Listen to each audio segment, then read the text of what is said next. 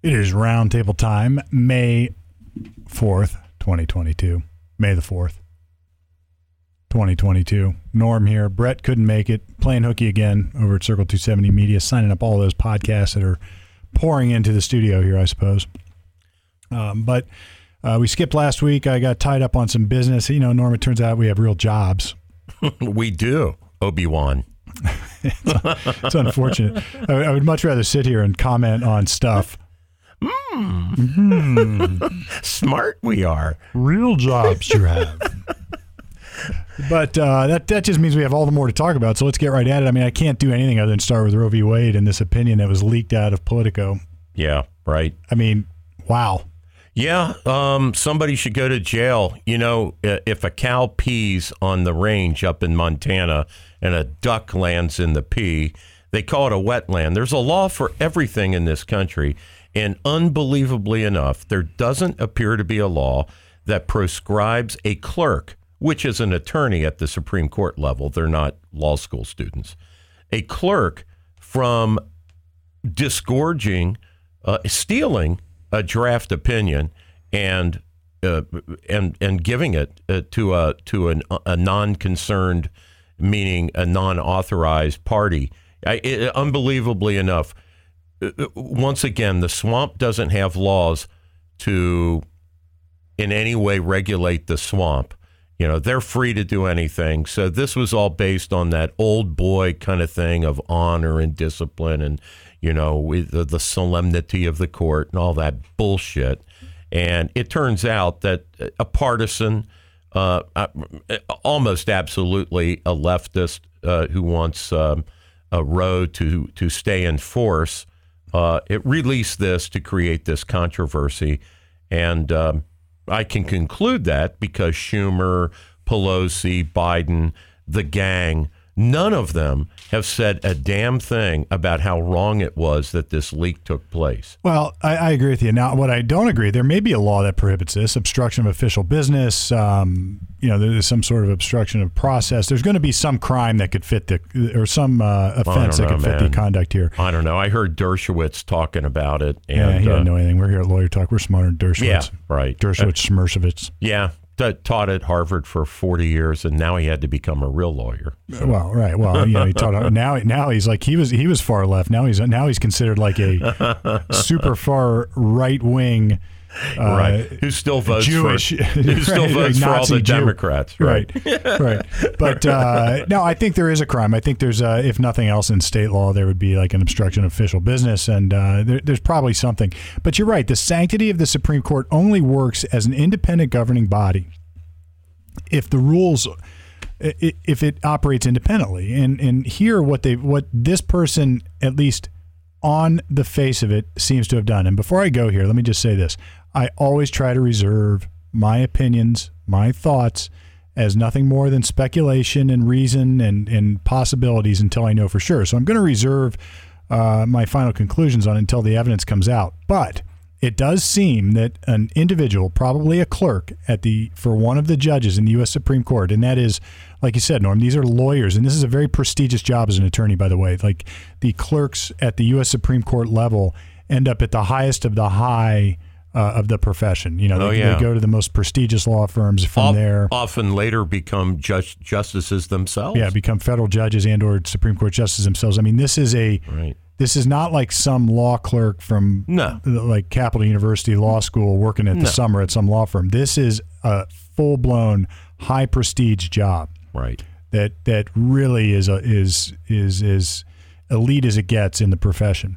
Right. And I don't know what oath they take or what promises they make or what documents they sign when you become a law clerk, but I would almost bet my salary that it addresses this scenario. You're not allowed to. Everything that happens here is confidential. You're not allowed to leak this stuff. Yada yada yada. Yeah. Um, I've heard I've heard past clerks uh, in interviews recently talk about the lectures that they received from Rehnquist and Scalia, et cetera. Yeah. Uh, basically saying, "I will destroy you professionally." So apparently, that is that's the sanction. Uh, is is uh, that I'll destroy you professionally uh, I'll seek your disbarment. You'll you'll never practice a day of law, et cetera, et cetera. But I'm like, okay, well, uh, you tell some rancher in Montana that he's got a wetland because a duck, you know, landed in his cow piss. Uh, you got a law on that. You got a law on everything, but you don't have a law constraining people from disgorging this stuff.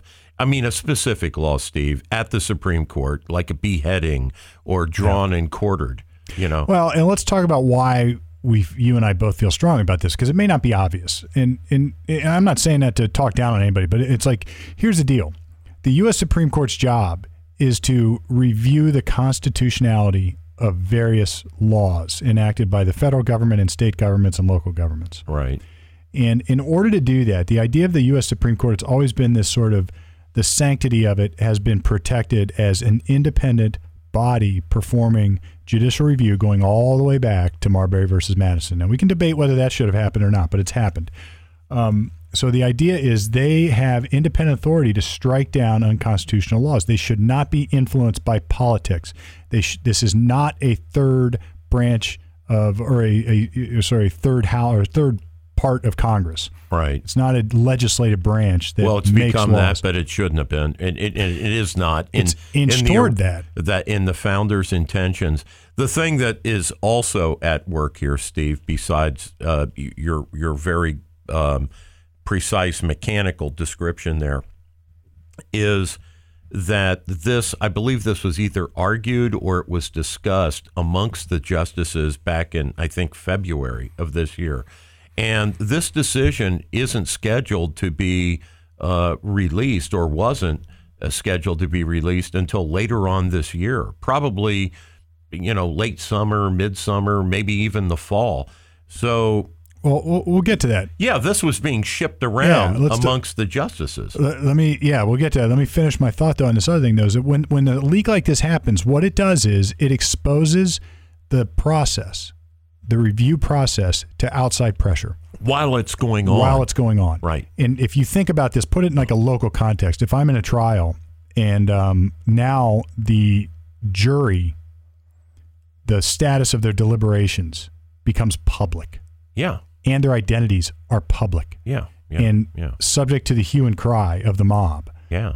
Nobody, or maybe, or maybe even the assassination of the mob. yes, Like you got John Gotti on trial, and Yeah. some juror calls her husband and says, "Hey, you know, we We're can make a little, guilty." let- we can make a little jack here. Yeah. call the New York Post and tell them what's going on. and it is no different here. Nobody would think for a split second, a fragment of a second, that it would be fair for the status of a juror's deliberations to be exposed to the public in advance. Yeah. It is no less true here. It is no less true in any of this. And what you and what you're talking about, Norman, it segues right into what you're what you're bringing up is that these it, it is decided who's going to write the opinion. So they uh, they probably do like an initial vote. All right, five to four, going X, right. going in this direction. With Roberts flopping around like he usually Right. does. So Alito says, "All right, it's it, the majority says we're going to do X." Because I'm not going to talk about the opinion yet, but let's just say the majority in uh, in given Yeah. case, you know, Joe Schmo versus Jane Schmo, Right. uh, it's going to be we're going to rule this way.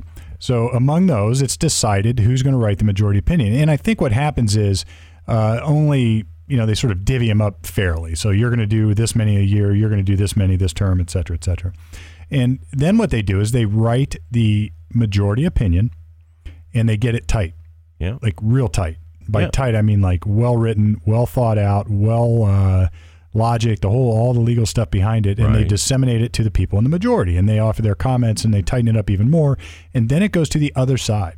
And and and just to be clear, some of the people in the majority will not sign on to, you know, maybe the majority opinion, but submit their own affirmative. In other words, Concurring opinion. Concurring opinion, but they have separate logic Yep. for how they got there. And when that happens, we have these plurality decisions Yeah. where like part of it means this, the other Right. part of the majority says this, and you have to sort of dissect it. Yeah. This is not what's happened apparently anyway. Yeah. So this is we don't know the exact status of the opinion, but, But that could happen, and that's part of this. could have happened. Is that it- right in the middle of these justices negotiating amongst themselves and making their final decisions? Yep. This this person has has put this out to Politico. they have they have compromised the integrity of the judicial process and do not underestimate what that means. The, the severity or the, the magnitude of that is almost hard to contemplate. Yeah, I mean, uh, there's a pop up mob. You know, the very night that this happened, right? An instant, you know, add water and you get a mob. You know, they showed up on the steps of the Supreme Court i- instantly, and then they're there now. You I would be This is going to. This is all they're going to talk about until election day. I would be equally pissed off if it were a minority decision or if it were going the other way. Oh, and somebody absolutely. leaked Uh, somebody leaked it. It was separately, not talking about the issue at hand, but about the leak. And even if this case were going the other even if what was Right. leaked is going the other way, Right. I would be equally It's an outrage. flabbergasted because this is a And isn't it telling that none of the Democratic leaders, none of the lefties, none of the liberals are talking about this issue? They're all talking about the substance of the case, yeah, right? how they're, And- they're and- calling these people heroes, yeah, they're calling them heroes, risking their careers. and they're to- also and they're also misrepresenting the impact of this case, which we can get. We're going to to get to that, but yeah, they're, they're, these the, whoever leaked this is now in in many uh, arenas being celebrated as a hero for risking their career to Right. do what's right.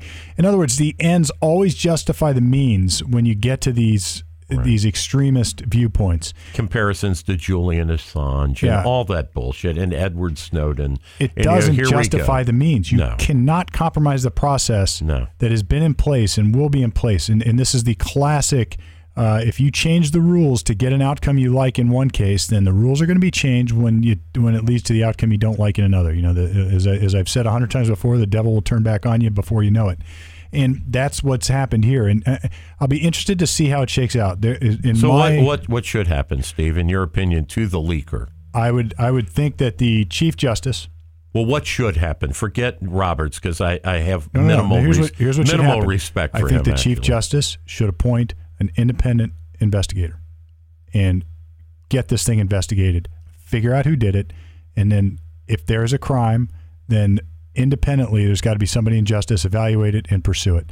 Um, that's the only thing you can do is expose the expose the crime and how it happened. That's all you can do. That way, it'll prevent it from happening before and leave the message that this can never happen again. Now, Ketanji Jackson Brown was not involved in this decision. This is Breyer's last decision, correct? Correct. Yeah. Okay. So I, I've heard some of the polemics, polemicists say that a, a, a good a good thing for the Supreme Court to have done, and perhaps they're going to do this, or perhaps I missed it, but instead of just Chief Chief Justice uh, Roberts submitting a statement to the press about how you know wrong this was, et cetera, shouldn't the court en banc you know, shouldn't all nine and, and, and throw Ketanji in there too? Shouldn't uh, the outgoing uh, associate justice and the incoming new one plus the other eight? Shouldn't they all have issued a joint statement saying that this is wrong and, and getting it on the record that this this is not how they're going to proceed in the future? Yeah, and I think that they will. I, I, I do think that, but it, you know, this is one of those things where if I were, say, somebody's called up Yavich and Palmer, said, Mm-hmm. Steve Palmer, we want to get your advice because you're such a brilliant problem-solving attorney. Right? What do we do? I would say, everybody, take a minute, give it the 24-hour rule, Hmm. figure out the best course of action, and make sure we are all on the same page with the statements we make, with the information we disseminate, and this is unprecedented. This Yeah. is completely unprecedented. This has never happened in the history of the court.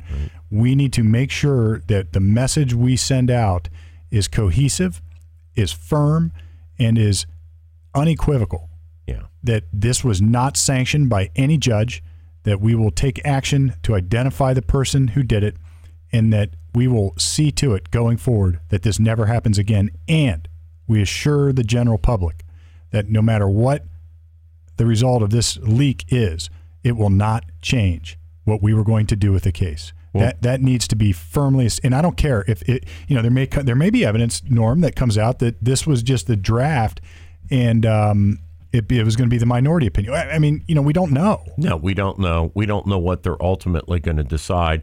And now this incident it will infect this decision forevermore because there will be people claiming no matter which way the Supreme Court releases this decision, which I think will be called Dobbs versus Jackson, Yep. I think is the case that we're talking about.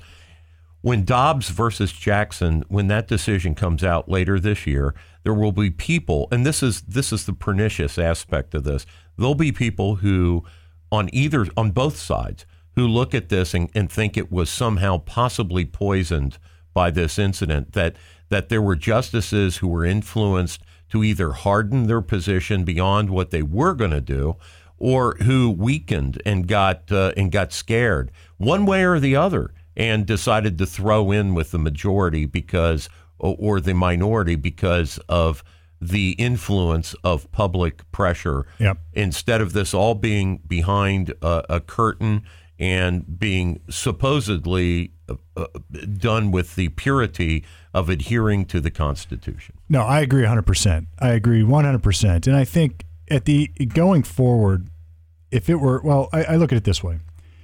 If, for instance, the whistleblower, if this were a whistleblower that was exposing some corruption in the deliberation process, that would be a different story to me. Right. This is not that. This no. is somebody nefariously breaching the utmost duty of secrecy in the integrity of the judicial process.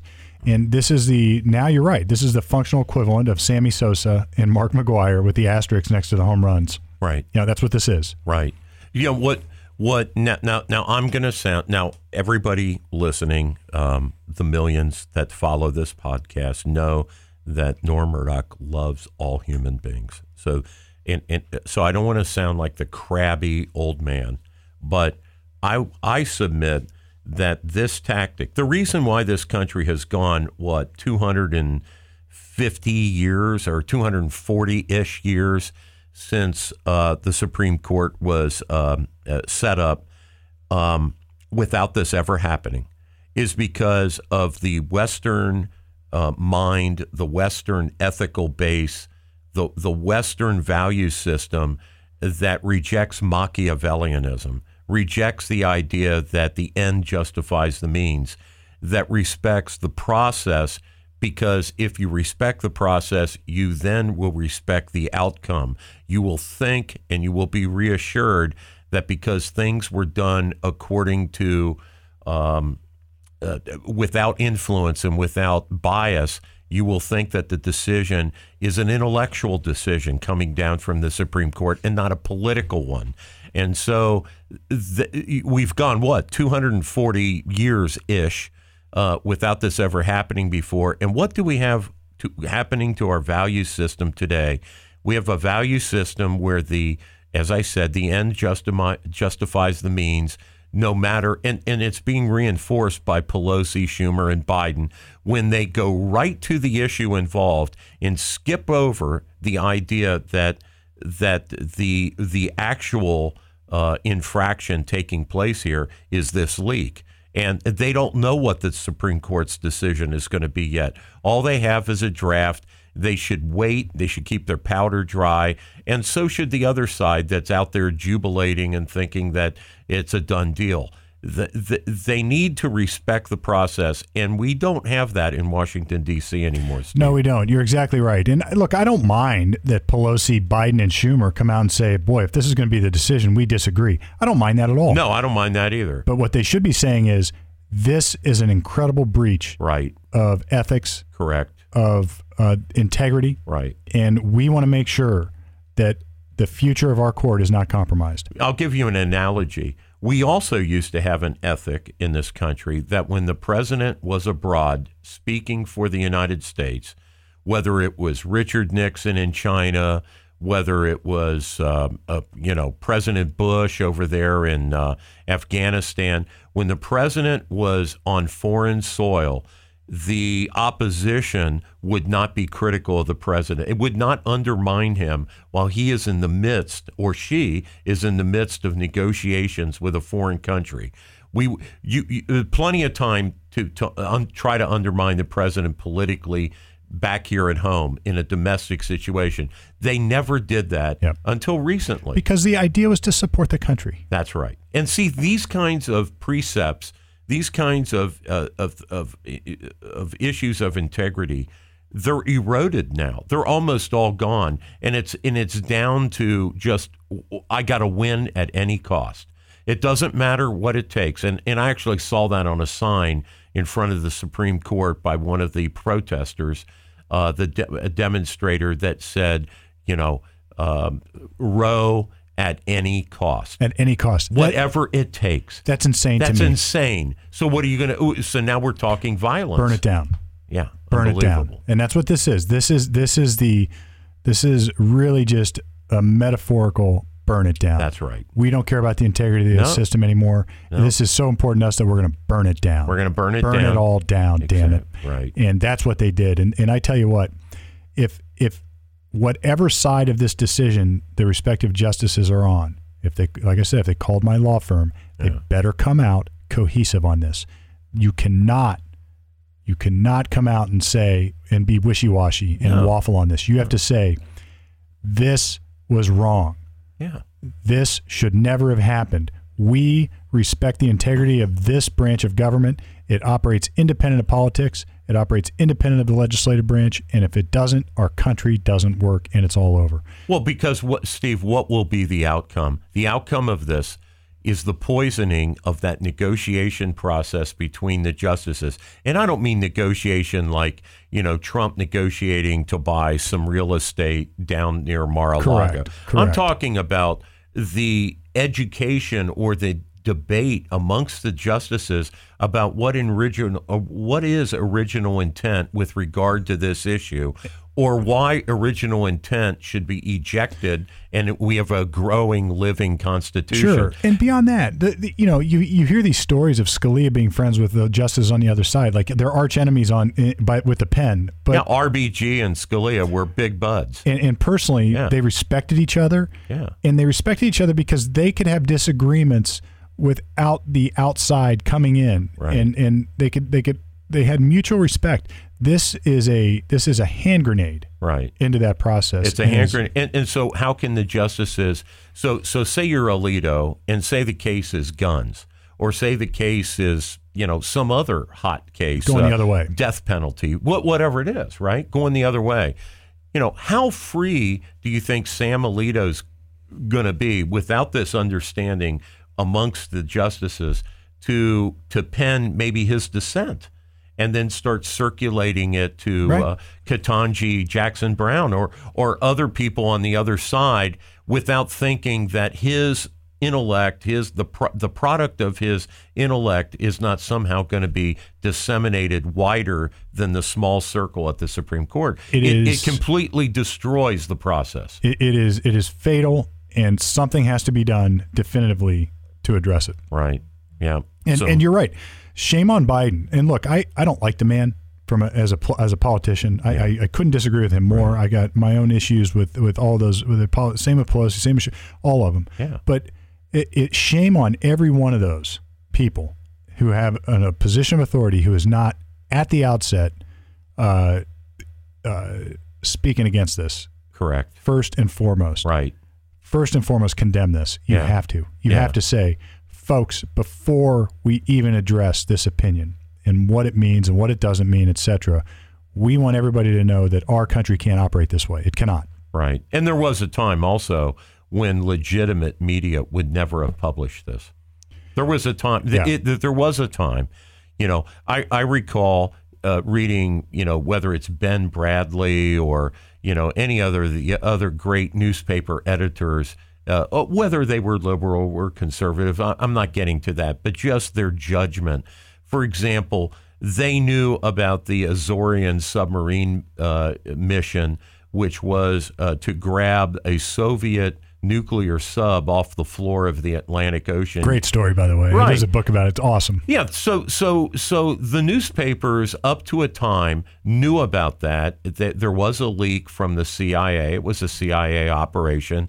Howard Hughes' uh, uh, ship, the Glomar Explorer, retrieving that submarine, and yet the newspapers, and this is during Vietnam, the newspapers d- decided that in the interest of national security to withhold public uh, publicating that uh, publishing that story um, for a time. Eventually, the New York Times, you know, felt when they felt when the story became a little bit too well known to other media that it was their scoop, and they went ahead and, and published it. But it does show you the reluctance of responsible media to publish something like this, that's all gone too, Steve. Yeah, and you know, it, it, you can go back and we can read about the Pentagon Papers and some of that other stuff. It's all similar stuff, but at Yeah. least they, at least everybody understood the significance of what That's this right. is. That's right. And you know, this is a matter of national importance right. that that really shakes the foundations of our government structure. That's right. I, and people are going to say, "Oh, you're just saying," but uh, no, I really, really believe that. So- I really, really believe. So if I'm editor of Politico, you know the call I make before I publish that? I call the Supreme Court. Say, I hey, call look. Chief Justice Roberts we got a problem. and I say, "Hey, listen, I've got a draft of this opinion. What, what what's the deal? What is this? Is this real? You know what? You know what do I have here?" And Such a great point because they don't even know. They just published it, that's right. and and, and you know, and it, it immediately causes. It could have been a forgery. That's right. Could have been a forgery. Yep. designed just to influence it. Sure. Now, I don't think it was. It was a very well, which is a good shift into the document. It's a very well written opinion, and I think we should do taking that gear shift. Um, we should talk about what it is and what it isn't. Um, let's assume for a second that this is how the case is decided.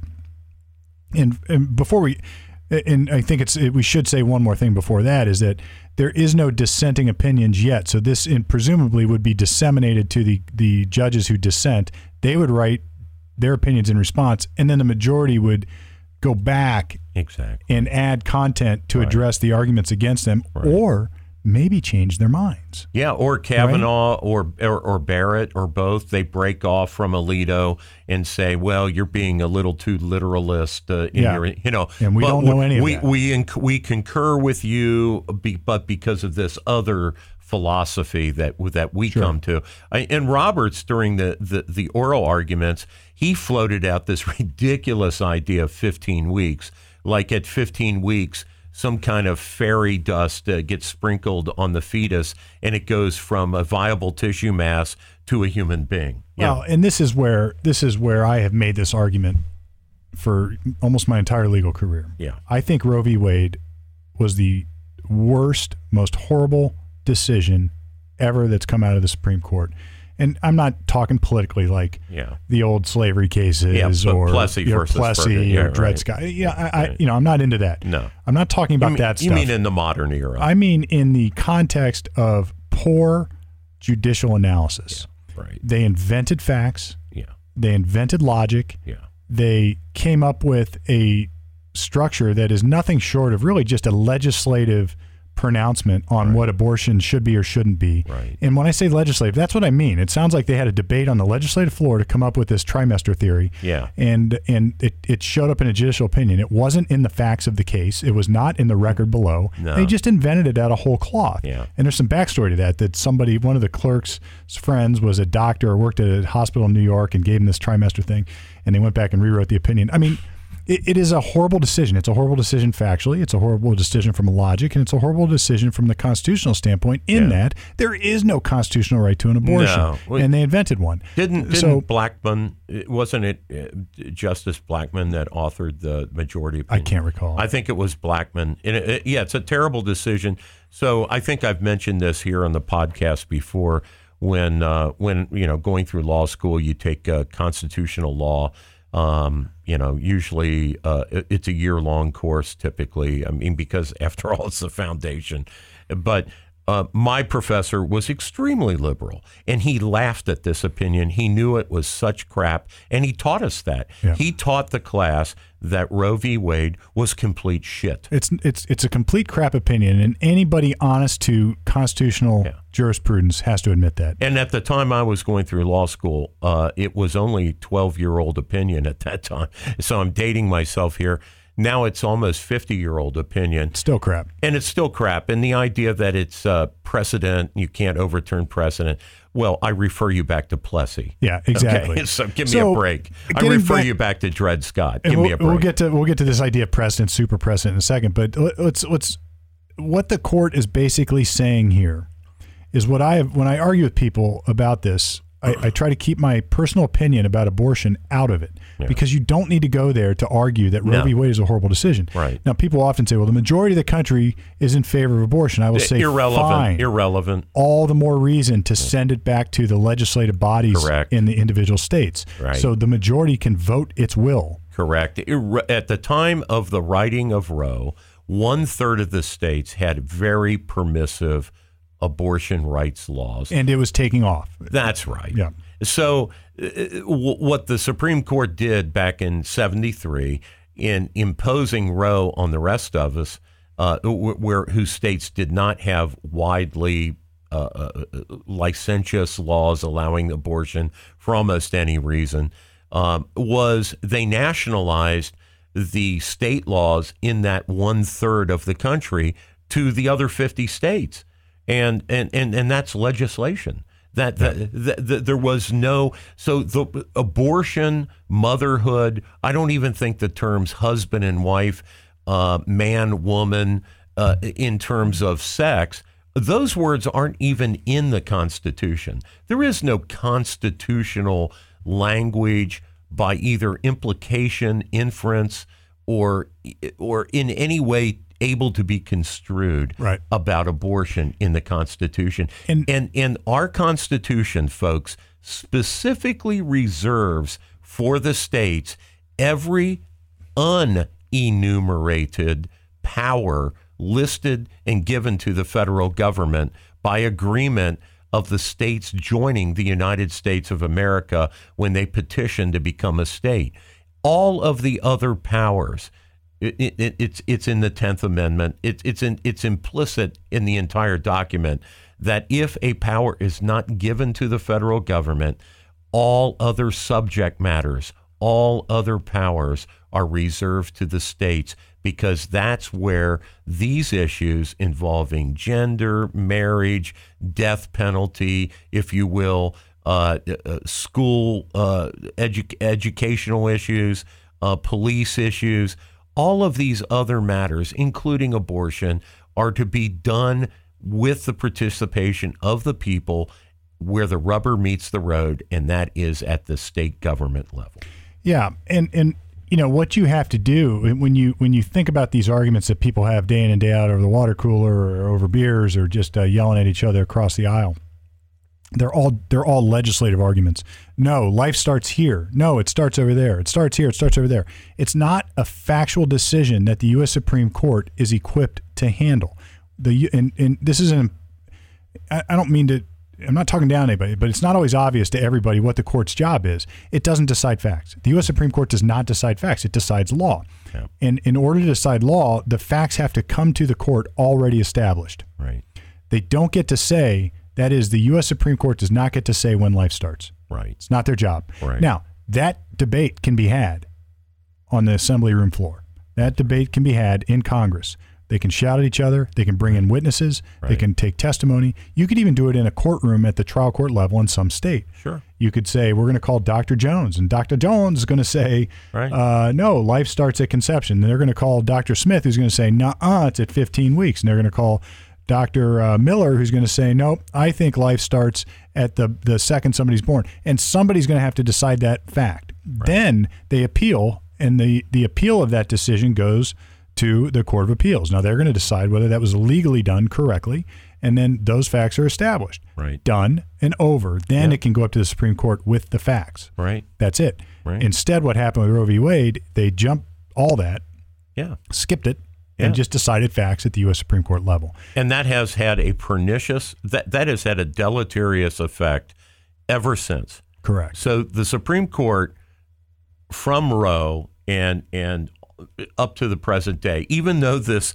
leaked opinion uh, says it is limited only to abortion, you know and I know, Steve, that this case, if that if that draft opinion is pretty much going to be the final, it, it, it, if they overrule Roe in this Dobbs versus Jackson, and that draft opinion pretty much uh, stays and is pretty much the logic, you and I know that that will be used as precedent, regardless of what Alito put in there, because yep. the the the calculation and the and the deliberation and the explanation in that opinion clearly shows that it is not subject matter under the Constitution. It is not federal subject matter. Yeah, it, the argument is flawless. So, so, yeah. so under our federalism, which I described earlier, where you divide issues between the federal government and the state governments based on whether it is an enumerated power, an enumerated subject matter for the state, such as interstate commerce. Clearly a federal thing. Uh, but it's supposed to be about commerce. It's not supposed to be about you know marriage and all the other things that they have since stuck into that uh, clause. But uh, uh, you know, it, I'll just mention another case here. So the Obergefell case uh, involving uh, gay marriage. Clearly, now I'm not saying anything about homosexual marriages or homosexual unions or the validity of them, yay or nay. I'm simply saying clearly our Constitution doesn't have a damn thing to do with marriage. Marriage isn't mentioned, heterosexual marriage is not mentioned, implied, or in any way involved in the Constitution. The clearly marriage the discussion of whether there ought to be a license to get married or not, whether uh, uh, whether you have certain privileges or not for testifying, or certain health care privileges or not for being married. All of that stuff is a state issue. It it it it, it cannot be a federal right. issue in, in, under in, any analysis. And so Obergefell, I think, I mean logically. Now, I don't think societally it will be overturned by the Supreme Court. I, in no way. Well, the opinion says it, it, doesn't intend to. That's right. Yeah. Yeah, right. Yeah. But but it ought to be. It ought to be. For, I agree. In, I agree in, with you. in terms of logic. For different, oh, for similar and additional reasons, I agree with you. That's right. But uh, so let's talk about what this means now. So everybody's screaming, "Oh, abortion's over, abortion's over." I think far from it. I think I think what this is is a return to the state of our union that may well save it. All right. So yeah. here's what, here, here's what I mean. Right. If you we now have such controversy in our country over Roe v. Wade. Right. Such incredible controversy about whether that should be a constitutional right, whether it is, whether it isn't, whatever it is. Right. That it's an impossible resolution. One, Washington D.C., the federal government cannot cram that down right. on the entire United States of America. Right. And it's not working.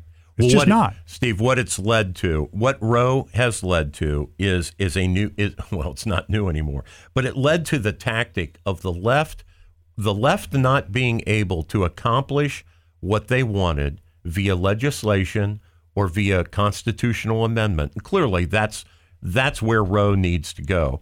If they want the abortion, what they call rights or what I call murder, if if, if they want that to be uh, ensconced federally, they need to go get a constitutional amendment uh, drafted and passed in two thirds of the states. That's what they need to do. They don't want to do the work or they think it's impossible to get that done. Fine, then that tells you where the country is. But that's a solution. All for federal. If they want to have abortion legal and on demand, at the state level. They just have to do their job in 50 states. That's right. And now here's what's that's all. As an aside, I, I didn't know this, and I saw this after Roe v. Wade was decided.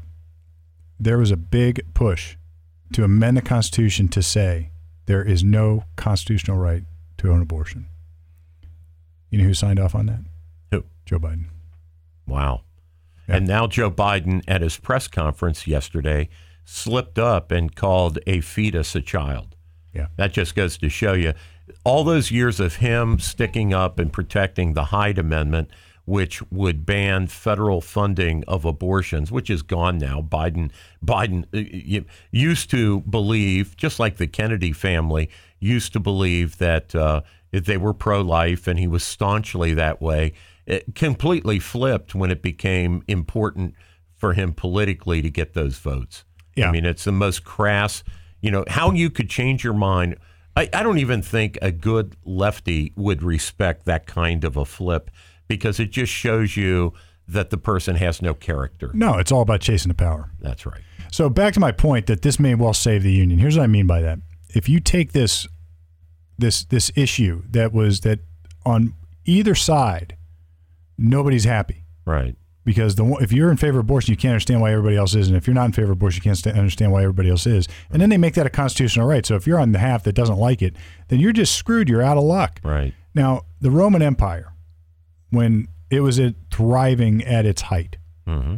and you know this is my old I don't even know, it was grade school, college, high school, whatever. But this is my understanding of it. If I'm wrong, you historians can send me a note. Yeah, they had Netflix inside the Colosseums. Oh, okay. That's well, that's what the Colosseum, That, that's what all those gladiator games were all about. That was the Roman version of Netflix. Well, here's what I was uh, here's what I was getting at is that at its height, it it spanned all the way up to Hadrian's Wall in Britain and all the way to Rome, and I mean it it, it half the known world at the time, Absolutely. and it thrived. Africa, Persia. I mean, they, they And were everywhere. And you have to ask why. And Germany. it's because they were tolerant of the local policies and practices. They did not cram down values and force values on their on their conquered territory.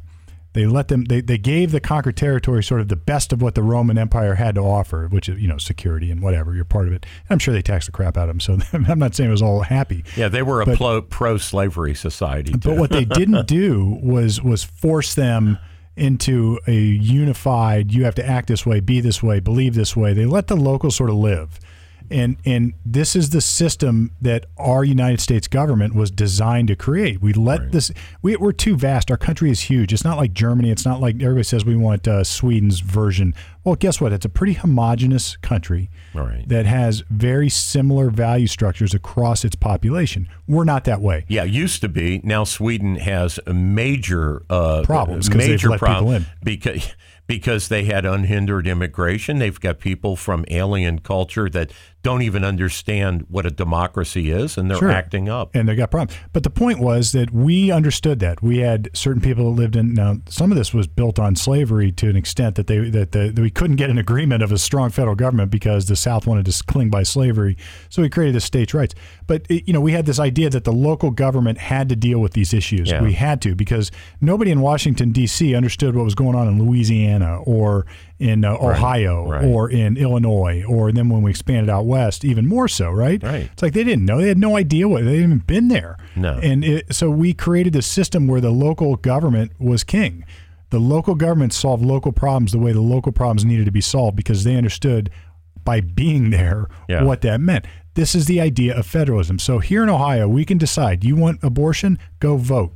Yeah, Go in New York, you want abortion, go vote. right. Texas, you you want abortion, go vote. And if you don't want abortion, go vote. And here's the other beauty of this: if you don't like it, you can move. Yeah, Now you could say that not Well- everybody can afford to move and yada yada. I agree, but there's no walls. dude. There'll be abortion vacations, Yeah, of course, abortion right. tourism. California has already said that they are going to spend state funds to fly women in who otherwise can't afford abortion. Now my buddy uh, that I argue with all the time, he says, "Well, if you have it your way, Steve, then there's going to be poor people in Oh, like God, in like please. Mississippi Yeah. who need an abortion and can't get one, and they don't have enough money to go somewhere else." I'm like, "All right, well." I don't want to have to wear a mask and I'm stuck in California. It's the same problem, right? I, I can't afford to leave and I'm just stuck with this draconian boot heel Yeah. tactic. So uh, you've got the same problem across so many different is- issues that I just so don't that, buy that. that fellow right there doesn't believe in the ascendancy of states' rights. He doesn't believe that the states should have the unenumerated powers reserved to them by the Constitution. When when they were bargaining, when the th- original 13 colonies were bargaining whether or not to form a central government, it was the states that were in the driver's seat. And you had Adams and these people having to convince these independent sovereign states to give up little pieces at at that time very little pieces of their sovereignty in order to join a more perfect union Sure. right and those little pieces were basically like yeah okay you can form an army and a navy and you can have interstate commerce and and uh, you know not much else And, right And now we've got this. This is why I say this may save the union because those people who want to have a st- to want to live in a place where they can get abortions can do it. Yeah Those people who don't want to be in a community where there's abortions, they can do it. It gives us an opportunity to live in harmony even when we disagree exactly under the same flag. Right. And there is a process. If, if they want to nationalize any given issue, whether it's, uh, you know, whether it's, uh, you know, booze in the case of uh, uh, in the case of uh, you know wh- where we experimented with uh, like the 28th, whatever. it was. yeah, and and then and then we and then we uh, passed another constitutional uh, amendment to to reject it. So so in, in you know we can do this federally, but Follow the rules. It takes it takes a two was it two thirds majority. I mean, it takes Yeah. a super majority of Oh, states yeah. to do to get it That's done. right. And and you know, if you don't want to do it that way because you can't do it that way, that's telling you that's telling you that you don't have the support to do it that way. Right. You know, we're all Americans. correct. We are. You can't cram down your values on everybody else. You cannot do it. It'll never work. It'll never work. It'll never work. right. And I and I'm saying that to both sides of this debate. Right. If somebody strongly believes in abortion norm, you're never going to convince them. Otherwise, you can debate, you can argue, you can do whatever. But don't Right. don't think that you're just going to change half the country's mind or more. I think we should talk about the election a little bit. Let's talk about the election, then we got to wrap it up. But uh, yeah, so JD Vance, our boy. Yeah, so JD Vance, um, in this this I'll get to I'll get to one thing that really bothers me about our election process. But yeah, JD Vance uh, won um, uh, pretty handily. Um, uh, Governor DeWine was reelected. Uh, pretty much all the all the other office office holders on the ballot were either unopposed or or we pretty much knew how it was going to fall. So it's going to be uh, Tim Ryan um, uh, in in the in the fall against J.D. Vance for Ohio senator. Now, JD Vance, for those who are saying JD Vance only got this nod because Trump endorsed him, Trump was on, where was he? Was he out in Indiana? He was somewhere out in the Midwest or Western Midwest. And he makes this comment that uh, he's, what was, who was JD Vance's uh, opponent? Uh, oh, uh, well, we had several, right? Who was the big one, though? There was one, uh, Reynolds, or uh, what was his name? Yeah. I'm drawing a blank. Um, oh gosh, the businessman uh, Dolan Dolan. I think, from from uh, the Cle- guy who owns, I think, the Cleveland Indians. yeah, he was up in Cleveland. and he owns the Columbus Crew, maybe. Uh, And Trump said, "Yeah, our endorsements are doing great. We got J.D. Dolan in Ohio. Yeah. We've endorsed him. Yeah. You know, but uh, no, J.D. Vance uh, won fair and square. And you know, you and I had talked about this. He sort of held back some of his uh, ammunition till the end, and I started to see ads in the last week and a half, and it worked. yeah, yeah. I, I think it was primarily his appearance on our show here. Oh, of course. I mean, he's never going to give us credit for that, but uh, Um, No, no, well, we certainly understand. We put him really over the top. Yeah. But but in all seriousness, one of the things that really bothers me, uh, it, it, it, and it's it, and, and, let, and this is a good example. So Trump gave J.D. Vance his endorsement two weeks prior uh, to the election, roughly two weeks, and and you know made it formal at the Delaware County Fairgrounds or wherever that rally was. I didn't go. Uh, I had work to do, but um, you know, I wish I was there. I heard it was fantastic. But at any rate, uh, it, it- Trump gave him his endorsement, which was kind of uh, late in the you know electoral process in the primary process. He, it wasn't an early endorsement; it was a late one. So what does that mean? What that means is there there were the voters who voted early were denied. They denied themselves by voting early of further information that may or may not have been of value. I think it was uh, of great value because some people really despised Trump and would have voted for anybody but somebody Trump endorsed. And old JD's not necessarily, you know, he's he's a little bit more um, government oriented than I am even. Yeah, um, right. Now I like him because I think he's genuine and he's honest about it. Well, and that's primarily and- my criteria. Is, yeah, is a person a straight shooter? yeah, he's a straight shooter, so you know what And, you're and the fact that he changed his mind and came out and apologized and said, "Yeah, I was wrong about Trump."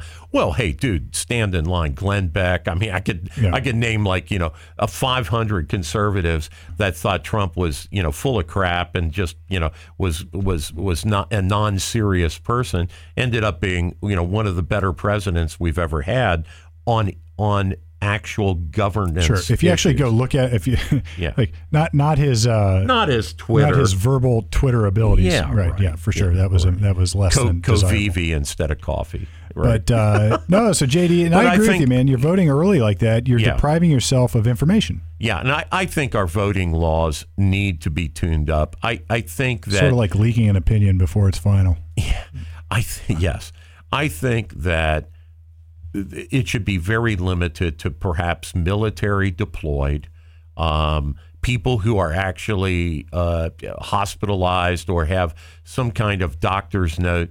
it needs to be really tightened up for people. You know, if you have travel, you're going to be in Europe and you could prove that with a ticket.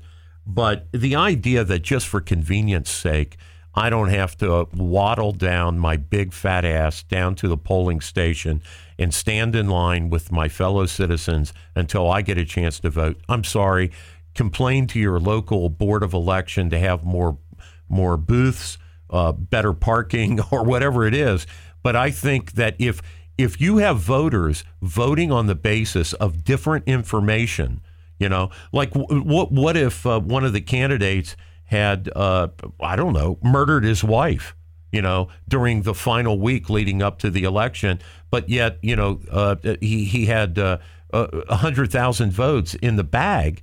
Well, you can't unvote. Yeah, and this is like it's like leaving a football game early. you know, you Yeah. can't like you don't you never know. It ain't and over till it's It over. ain't over till it's over. and it hasn't begun until it's begun. And the problem with this is it enables it changes the the landscape of campaigning because you're gonna there people are now campaigning for the early voters. That's right.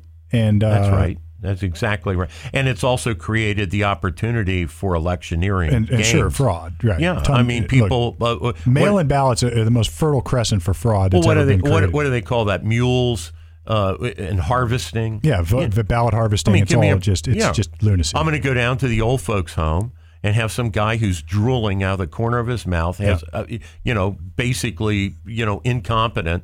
Uh, but but nobody's going to deny an incompetent person the right to vote. So you check a little box and put his I don't know what they do thumbprint or whatever they or, or whatever. It's probably very minimal.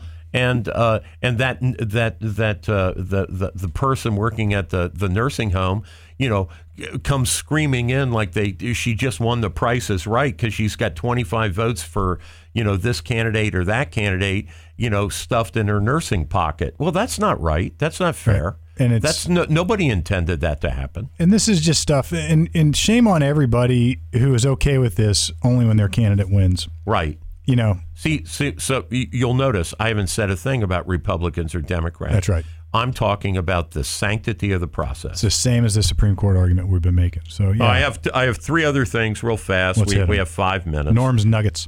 Yeah. The Department of Homeland Security Disinformation Office. Oh, my You gosh. have got to be shitting me. I was Steve. gonna make that You've the whole be, show. You've got to be shitting me. Until right? the Roe v. Wade p- p- decision dropped, I was going to make that the whole show. Like, show. are you kidding me? And the and the and the crazy woman that they that, that they're nominating or that has been in charge. So this has been in place for a couple of months already. this has been in the with works. her in charge, and it just leaked out during Mayorkas's recent Senate uh, testimony that this office even existed. This and is now the they're most- saying now they're saying, oh, well, we would never monitor or or try to course not. detect uh, Except domestic. the CDC has been monitoring everybody's. Have you watched this one in conjunction with this? This not in conjunction with this body or organization, but right. the CDC has been monitoring. They bought information from cell phone companies to monitor people's locations during the pandemic. Sure. And if you think that our federal government Right. is immune Give from me a break. corrupt abuse of power, right. you are absolutely insane. And if you think maybe your candidate is immune from absolute uh, corruption, well, then guess what? The next person's not. Well, do you, Steve? Do we really need? I guess we do. do I, I think we need to list out the things that we were told and promised. Uh, whether you know, Disinformation. from Indeed. How be- wrong have they been at every single Well, step? beginning with the war on terrorism, okay, and the original Patriot Act. Right. We need, which I would back then I was in favor of because I couldn't conceive it would be used against American citizens. That's how damn naive Norm Murdoch was. Now, I'm not going to claim perfection, but I, I was against it at the Yeah, time. Yeah, so I was not. I said, "Oh yeah, give give them all these plenary powers because they're going to go after the Tsarnaev brothers and prevent the bombing at the Boston Marathon." That's how stupid I was, which they didn't do, and they Sure. had all kinds of warning and and they had all kinds of intel, and they didn't arrest. The FBI The didn't government do it. sucks, man. They're yeah, just they bad did. at things. They're bad at doing their job, but but they sure as hell can spy on. Uh, I'm trying James Rosen Mm-hmm. of Fox News and and and and and listen to his phone calls and and uh, and and and read his texts in real time. So all this crap. This is Orwellian Ministry of Truth. So when they tell us, Steve, that that they're not going to use this foreign intelligence laws and rules against domestic American citizens. I mean, whether it's the FISA court system, whether it's the NSA, all these leaks. you got to give you got to give Snowden and Assange credit for some things. These leaks have absolutely proven that they have used it against Americans. They absolutely have, and they will continue to do it. And if you think that the government's version of truth is always going to be true, you are absolutely living in the dark. There is no way this will not become corrupt. It is. This is the heart. This is the. This is the height, rather, of insanity. Two two more things. Yep. Uh, the the the um, the transgender case down in Tallahassee, Florida, I think mentions some uh, merits mention uh, that um, uh, the school is hiding behind uh, a non-disclosure policy uh, wherein uh, they shepherded a 13-year-old girl, came up with a six-page transition plan for her to transition uh, from one sex to another. Uh, I don't want to give the name, even though it's in the news, uh, because it's a, it's a minor. And um, at any rate, uh, if you if you're interested, folks, you can Google that Tallahassee, Florida school system. 13 year old girl. Her mother is now suing uh, the the Florida school district because you know they need her permission to give that girl an aspirin, right? But she can go get uh, her sex changed right? And she can get counseling and a, and a whole program, and it will not be revealed to the parents because the parents are the enemy. The parents are the danger. The parents are the th- the one aspect in this process that you can't trust, right? That's what the school system thinks. And so the girl uh, or boy, whichever it was, transitioning to the other gender uh, has the right of non-disclosure against their own parents. Well, this is insane. And then you got the Biden administration coming out and saying part of uh, health care for PD or for uh, children is top and bottom surgery and puberty blockers, and uh, they have an essential right to that. Um, and and look, if if you're a parent and you think your kid needs to have his genitals mutilated and changed, well, at least be the one that makes that decision on your own. The government is in no way equipped to make that decision, and the puberty blockers have unintended consequences. I mean, this stuff is catastrophic. There was this woman who had come out in some social media group about what's happened to her. I think her now 18, 19 year old daughter slash son, and and apparently the son was showing some trans tendencies and wanted to be a woman. Well, they got him on puberty blockers. They explored the possibility of surgery. It's too costly. They couldn't get it done. And now he's like this this sort of half and half, no sexual drive, never been stimulated, has a micro penis that it doesn't work at all. And the doctors are saying, well, you know, it may always be that way. There's nothing we can do. Can't date. Nobody wants to date. I mean, it's just like this this this insanity. And this woman is crying for help in the in the community of the same type. And I'm like, look, you know, sh- damn it. Yeah. you never should have done it. Right. And you know, you've ruined a life. Yeah. You've ruined a life. Right. Because it, it, it can't you can't reverse this stuff once it's done. And you know, you can't just build a vagina out of a colon and say it's going to be the same. and and to do and to and to take a kid down that road without the involvement of his or her family is an outrage. It's it's Well, sure, that's a parent doing it, but yeah, if you if the school is doing it, that's what I'm saying. it's like even more asinine. I mean, this is we're living in we're living in this in the ministry of truth under Orwell, right? We're going to create the truth, deliver it, Right. and but here's the thing, we all know it's bullshit. right. We all know it. Well, that's like Pisaki or or one of the spokespersons in regards to these cases saying, well, while I think Biden himself, while that child is in school, those are our children, meaning the government's hmm. children. That's so offensive to me. I You, can't you've got to be kidding. No, that's my child that I have given you stewardship over during those seven Sure. hours. You sit at my leisure. You're- That's exactly Yeah, right. you're you're in loco parentis only because I say so. right. And and, and, to the extent I say and so. to the extent I say so, and and we're going to see there's pushback now against homeschooling because they don't want to give up the power. It's like who are these people? Right. This is insanity, man. And people say, well, it never happens. It's really rare. Well, you know, when it gets exposed, it's always that one rare case, but more and more keeps getting exposed. Last thing, speaking of school, uh, last thing I have, Steve, I Yeah. don't want to step on you, but the last thing I have is uh, about this tuition giveaway uh, legislation or Biden thinking he can do it by executive fiat. of of either somewhere between ten thousand dollars and fifty thousand dollars of forgiveness. And I'm like, well, then I am sure as hell better get a tax credit. Just I sure a- as hell better get a deduction. Just a for- ploy to for get all of the support of college-age kids. me and my boys have paid to the federal government. Uh, I mean, have repaid of federal federally backed student loans.